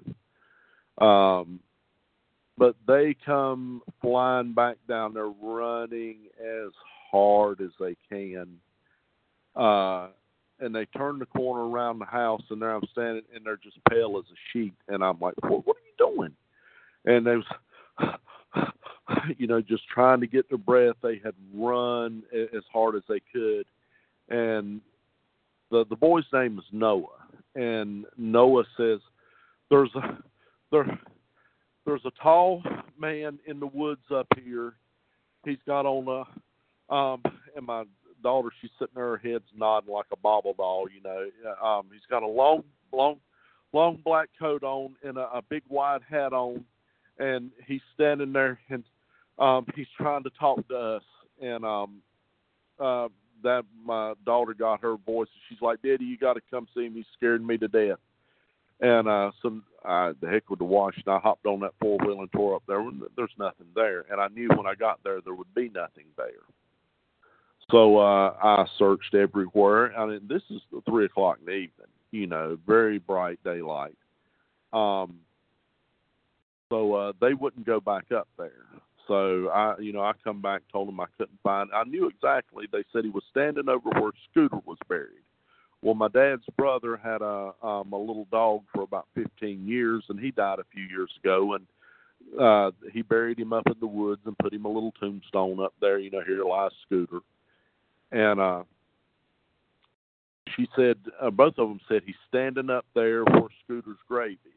Well, from the time they got back to the time I got up there on the four wheeler, couldn't have been three minutes. You know, there's nothing there, and like I said, I knew there would be nothing there, and I knew what they were talking about when they described what he looked like. So uh, they messed around a little more, and I started picking at them. Yeah, you just seeing stuff. Yeah, yeah, ain't a booger up there. Yeah, yeah, yeah. Well, they take off walking again. I hear them scream. Well, I come around the corner, and here they are flying, and I can see them coming up the woods or up the driveway, you know, through the woods. And uh, he's screaming, he's there again, he's there again. Well, I didn't even go back to the second time. I knew he wouldn't be there. So uh, that very night, um, we went in and ate dinner, and we had to take uh, my dad's dinner into the den, feed him, and uh, he was in good spirits. Um, where he sits to the right of him was a door that goes down this long hallway. It's probably about 50 foot long, and that's where all the bedrooms are on the left and the right of that hallway. Well, my mother asked me to go back in her bathroom and get her something. So I opened that, and walked by him, and I, I remember I put my hand on his shoulder. I said, "Pop, how you feeling?" And uh, he said, "Good, good, doing good." I said, "All right, I'll be back in a second. When I opened that door and I turn around to close it, because when the air conditioning kicks on, sometimes it'll grab it and slam it. And so I, you know, I was paying mind to that, so I grabbed it and I, I turned around and I eased the door closed well, when I turned around to look down this hall, there was a figure standing about five or six in front of me, and he was smoke. Um, huh. It didn't have glowing eyes. It was just the outline of a figure of smoke, and I I couldn't see a nose or a mouth or anything like that, but I knew he was facing me. This is about seven o'clock same night. This figure turns around, and I'm just standing there in amazement watching this. It walks down the hall, and when now you're looking at the very opposite end of the hall is the door going into my mother's bathroom. She's, you know, sent me to, and that door is closed. When it gets to that door, it poof, it just fades out. You know, just like a, a gust of wind called a puff of smoke. But it stayed the the shape of a figure all the way down until it got to that door and it's like it didn't stop. It just run completely into the door.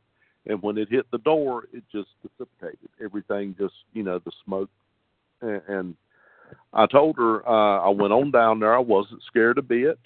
Uh i got whatever it was she asked me to get um and come back in there and i pulled her to the side and i said uh i need to tell you something about what happened to alexander i mean dakota and noah today and I told her what I'd just seen, and I said, Daddy won't be here much longer. And he died three days later. Hmm. Wow. Can you hear me? Oh, yes, sir. Yes. Okay. Yeah, okay. That's just amazing. Um, and the correlation between it all. Uh, and this all quote seeing a booger. It's funny you said that. It's and uh, and and then the, the the image, the the shadow image or the smoke image. This is just a fascinating story. I wonder. Um, I, should, I should I should introduce you to Kat and ask her what she makes of it. Okay. And, um, and uh, but that's just wonderful. It's, it's a fascinating story. Uh, yeah, there seems to be um, something supernatural that seems to, and, and in particular, people that are really close to God. It seems like they know this, and so they, whoever they are, um, you know, it, obviously you, you didn't feel threatened by this entity, so No, maybe Not a bit. uh, maybe it was it was you know maybe you saw uh, some form of an angelic being. I, I have no clue. I, I have no clue. Yeah. Um, I know there was no malice in it whatsoever. Um, now there have been things. Uh, I, I can tell you this: you, you don't have enough time before sunlight comes up for me to even start to tell you all the things that I've seen in 51 years. We can have Uh, we can we can definitely you know have a part two if you want. Uh, All we right. But yeah, we could be- things that I've seen. Uh, I, I've I know one story. I won't get into it tonight. Uh, that happened with me and my mother. My brother was there, but he was probably small enough he doesn't remember much about it. Um, at my my aunt's house, uh, about 50, 60 miles from here. Um, I was terrified that night. My, everybody there was terrified. Um, Ah. I've seen things before, not really in my adult life, but in my teen, late teens. Not everything, but things I've seen that maybe not necessarily has made me scared, but has made me very uneasy. Um, I haven't seen anything probably since 25 or 30 that has phased me one bit. Uh, and I attribute it that uh, I, I don't want you to think by any stretch of the means I'm some super Christian. Brother, I am nothing but a sinner saved by grace, washed in the blood. Amen. I, I sin daily, and I sin more than I can uh, ask forgiveness for, um, if that's possible. But the point I'm making is, He knows my heart. Yeah. He knows my heart, and you know, David longed to build the temple, uh, and he made great preparations for it and you know he went to Nathan and told him all his heart. Nathan said, "Go right ahead, do all that is in your heart, David. The Lord blesses you." Well, the Lord pulled David aside, or pulled Nathan aside, and said, "Look here, you need to go back and talk to David, and tell him that I appreciate it. I appreciate everything he's done, wants to do, uh, but that's going to be something for Solomon." You've been a warrior. You've shed much blood. Um, I can't have that. But just that it was in your heart is counted righteousness to you. Yeah. And I, I think that's a lot of it that that sustains me. It ain't nothing I will ever or could or even imagine ever doing. It's what's in my heart. And you know, uh, the Lord told Samuel, He said, you know, David's brothers. Well, surely it's him. Surely it's him. Sure, no, no, no, no. He said, man, you you you looking on the outward appearance.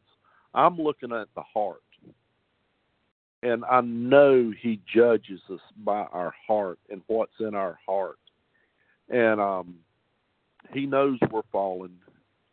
He knows that uh, there's nothing we could ever do, and that is the very basis of our salvation or, or our need for a savior um, for that shed blood, that atoning blood. And uh, he knows very well before I sin what I'm going to sin, when I'm going to do it. Uh, but the the difference is is there's no hardness there. Yeah, I Right. still sin every day. I'm going to sin tomorrow. I can I can prophesy right now. I'm going to tell you I'm going to sin tomorrow. I guarantee you I will. no. But it ain't it ain't because I truly want to. It's Yeah. it's being human. It's being a fallen human, and uh, you know he knows I'm going to come talk to him about it. He knows I'm going to tell him, you know, Daddy, I, I I'm sorry. I, I'm sorry. I don't mean to be like this, and I, I know in his mind, I, I ain't one of these people that tells you, you know, they hear the Lord speak to them, you know, in an audible voice. But I know in my heart he's saying, "Son, it's okay." That's why I sent my son, and uh, I, I thank you that you've apologized for it. And guess what? Here's the bonus. I don't hold it against you. I, I, from this second on, I really don't even know what you're talking about there, and uh, it's just beautiful. And you know, people like we was talking about the other night, people have taken the gospel of Jesus Christ and the something that is so simple, and they have complicated it so much. And that's what my grandfather knew that nobody else could ever figure out. Is it's simple. I got a daddy in heaven. He's got a son that has shed his blood for me. We're family. If I can't talk to him like my daddy, what's good is it? You know? And he just took everything for face value. And the most amazing things I have witnessed. And I strive to be like that. And I fail miserably. I fail miserably. But I think if Lord, if you'd give me just enough grace to, and if not now, but in my latter years, be able to touch people like this man touched. Lord, what a stack of crowns would that be to lay at your feet one day? Um, you know, just cast all of these wonderful crowns before you because you are worthy and I am not. And I'm good with that. I am good with that. Because if I got to sit here and try to tell you all the good things I've done in my life, it ain't going to make much of an interesting story. because you know yourself, well, given the opportunity, we're all self-serving. It's all number one, and uh, that's what we need to run so far away from. Because I, I don't ever remember a self-serving body in that man's uh, bone in that man's body. It was for everybody else. He wanted you to be happy. He wanted you to, uh, and I, I think the Lord allowed these prayers to be answered like they did, so you could physically see that there was a difference between this man and you, and he didn't brag about it, and he had you. It put you in a position to come inquiring of this man. Uh, how do you do that? Oh, well, let me tell you. One, I've done nothing. There's nothing I can do. I couldn't help you if I wanted to, but I know somebody that can. Let me tell you about him. And he never missed an opportunity. Um, uh, it's it's a big set of boots to fill, man. It really is. It really, really is. Well, I think you're doing it right now, my friend. Well, and I think I, this, you know, I don't. Hopefully, you know, with God's will and and uh, always uh, the people that need to hear this will hear it, and uh, you know the, the the important message in all this past couple hours is really, folks, has been the last five minutes.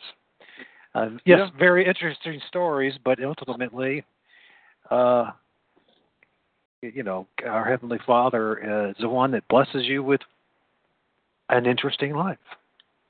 well, he did. And there was one other thing I wanted to say. I know I've gone long in the tooth on this thing. Um, I honestly think the the more you study, the more you read. Um, this may sound weird, but the the more comfortable you feel in your. There's nothing uncomfortable about God's relationship with me. Uh, I think we make our relationship with him comfortable or uncomfortable, if you will, if that makes sense. But I think the more comfortable we become with him when we really dumb it down and we take it back to the basics of how this thing's supposed to be, that he allows you to see these things because it builds your Christian character. Yeah. It's it strengthens you if it will, if you will, and it's just the next level of him. Uh, and I don't know if I'm wording this right, um, but it not anything new age when I say this, but it your consciousness gets to experience a little more. And it's his way of saying, son, uh, when you read that word and Paul's telling you about what you struggle with, these are some of the things. Now, I think if the veil was completely ripped and I seen everything for what it was, I think I would fall completely collapse like Daniel does. Or, yeah, you know, I, you know. I believe so. I believe it'd be so frightening and overwhelming Yeah. with uh, Yeah. uh, your many uh, a heart would fail. I think uh, he's protecting us from by not seeing these things all the time. But when they they are revealed to you, I think it's it's a way of of knowing and understanding that he really is protecting you. Yes, you really are you are being sheltered from things that uh, uh, that um, could be much things could be much worse. I mean, at some point in the future, we know that it's it will be like the days of Noah again, and um, so um, I believe one of the reasons why we should talk about these things right now is because uh, uh, more and more people are going to start seeing the veil ripped and seeing the a very scary side of, of what uh, has been hid- hidden and we've been protected from.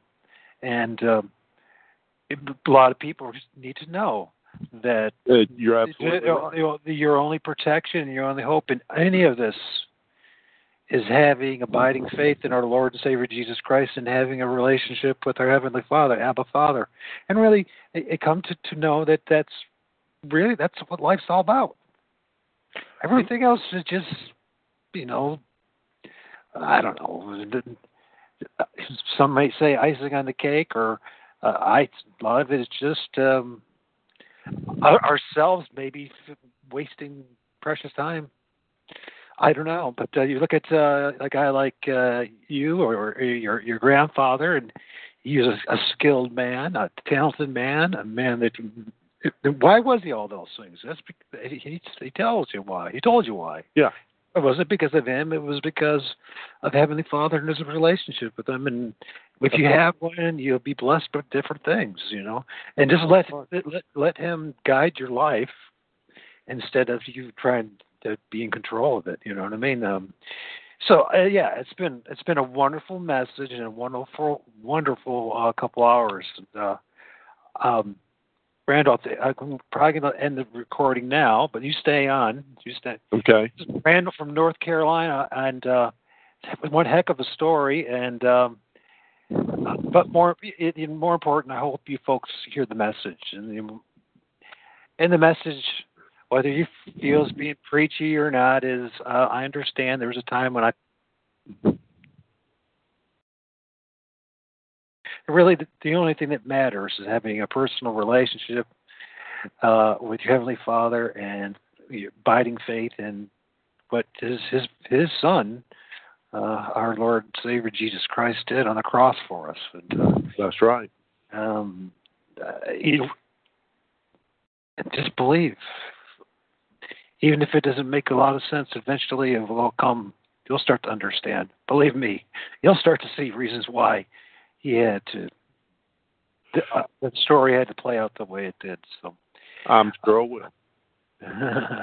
well, Michael, I want to thank you for giving me this opportunity. Um, uh, like I said at the beginning, uh, there's people in my family that know about this stuff. Um, I can count on one hand the people outside of my family uh, in 51 years that I've told about this.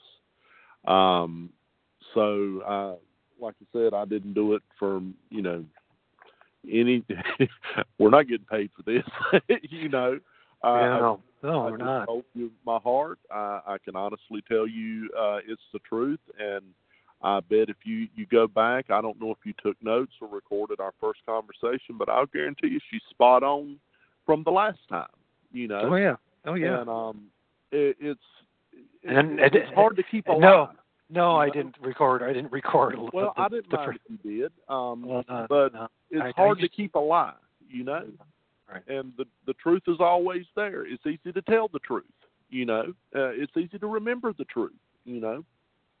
But um, No, I, I um, I I respect people's conf- confidentiality and uh you know, and I respect the fact that you were willing to actually uh be open and share this with people um, because I'm you're not I'm I'm I know you're not alone in these kind of experiences, and um, that is the most important message of all. And so, um, you know, having a, a relationship with your creator. That's right. And, you know That's what right. I mean? And uh, that's it. And everything else will fall in place, and you'll be all right. And you know, if um, if a Steoma or Bigfoot shows up and and wraps on your side of your house, you don't have to worry about it. You're still No, protected. I, I don't. I don't. Um, I would like to see one one day. Um, there's none in my area that I've ever heard of. Uh, within a 150 mile radius, I guess. But um, I I don't really desire an interaction with one or anything like that. But I would like to see one. yeah. Uh, there's a lot of things I'd like to see, you know, um, but I know there's people out there that that they think they want to have interaction for the right reasons, uh, but ultimately, in the end, it'd probably be the worst mistake they ever made. Um, oh yeah. Yeah. But I I think you know, just out of curiosity, you know, just to to see one more level of what's there. Um, you know, I think that would be very interesting. But uh, I don't want to trade gifts with it. I don't want to, you know what I mean. no. Leave little offerings or whatever. No, Mama didn't raise that big a fool.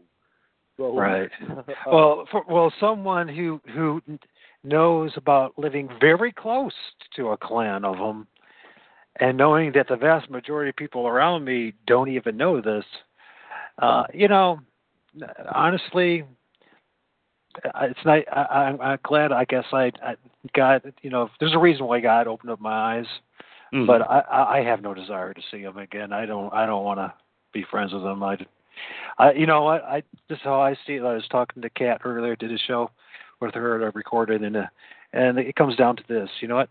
They have their place and their space, and we have our place and our that's space. right.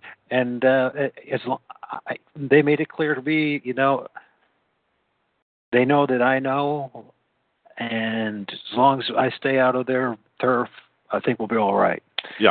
So, and there's other battles to, fat, to, to deal with, anyways. More important things than seeing a booger, like a spiritual warfare. That there's there are Yeah. all sorts of entities all around that are threatening and and, and challenging people and wanting them to to destroy you. And if Yeah. you don't take that seriously, uh, that has to be first. You- have to, you know, we don't wrestle against flesh and blood. We, it's, it's it's it's spiritual. So, Yep. um, you know, if you get to to see uh, Bigfoot, you're also going to end up seeing other things. So this is just the way it is. You're going to end Yep. up seeing other entities, and for whatever reason, they're- um, they they open a window in our life of realizing that we're basically living in a world that's flea uh, flea infested with uh, entities, spiritual. Yes. Yes. And that's you need you need the full armor of God, and you really do. And this is not about going to church, and this is not you know No. go- you know, on a Sunday. This is this is a, this is a daily battle that all of us are in, whether you want to believe in it or not. At some point in your life, if you want to, uh, you know, God select one of His children, um, you're going to find out anyways. You're not going to be able to run away like what happened to me. I do, why God loves loves me. I'm the most undeserving of all. So I know that I'm a terrible guy if it's left up to my own. I'm a womanizer. I used to be a drunk, and I used to be uh, super self-centered and a musician, and uh, really egotistic, and it was all about me. So, but he's he's chasing me, and and you know, it's, it's corrected me, and has opened up my eyes to what's really important, and um, and God's he's important, and and I've been playing the fool the whole time and wasting precious time. So, um, but not anymore. So you know, Well- shows like this can do more than just entertain you, folks. They can remind you of what's really important in life, and that's what my hope is. Is it's, Yes, it's, you know, no, it's not about money and making a name for yourself. There's there's a, there's a lot easier ways to go about doing that. So. well, you know, like I said before, whatever you've done, uh, uh, the, I, I I have a full plate, you know, my own self. But whatever you've done, the second you ask for forgiveness of it, it's like, Michael, Randall, what are you talking about here? Now, hang on. When did this happen? You know. I know you're washed washed with the blood of Christ, and you're a new right. creature. You're a new creature, and you and you he, he changes you. That's right. you. You know what I once was, I am not today. And he, that's all his work. It's just way it is. And if you can explain to me how far the east is from the west, uh, I'm listening because that's how far he said he'll cast our sins. And you know, it, it's it's just amazing. Uh, It, it, it's amazing, and uh, I hope I didn't come off preachy. That wasn't my intention. Um, but uh, I, I've got something, and if you don't have him, I, I wish you would you would accept him because it's uh, like I said before, I don't have the education to describe it to you. Uh, that relationship because it is the most pure, the most beautiful, life fulfilling thing you will ever do in your life. Um, yeah, it is. I don't know what to say other than that. You know, it's Let's just that's say, honest ain't, God truth. let's say amen to that. And uh, with that, folks, uh, it's uh, this is Randall from North Carolina. I got a feeling you'll be hearing from him again. And I uh, hope so. And his old religion dystopia, knowing versus belief. And uh, God bless. You stay on, Randall. Okay. With the Lucky Land slots, you can get lucky just about anywhere. This is your captain speaking. Uh, we've got clear runway and the weather's fine, but we're just going to circle up here a while and uh, get lucky. No, no, nothing like that. It's just these cash prizes add up quick. So I suggest you sit back, keep your tray table upright, and start getting lucky. Play for free at LuckyLandSlots.com. Are you feeling lucky? No purchase necessary. Void where prohibited by law. 18 plus terms and conditions apply. See website for details.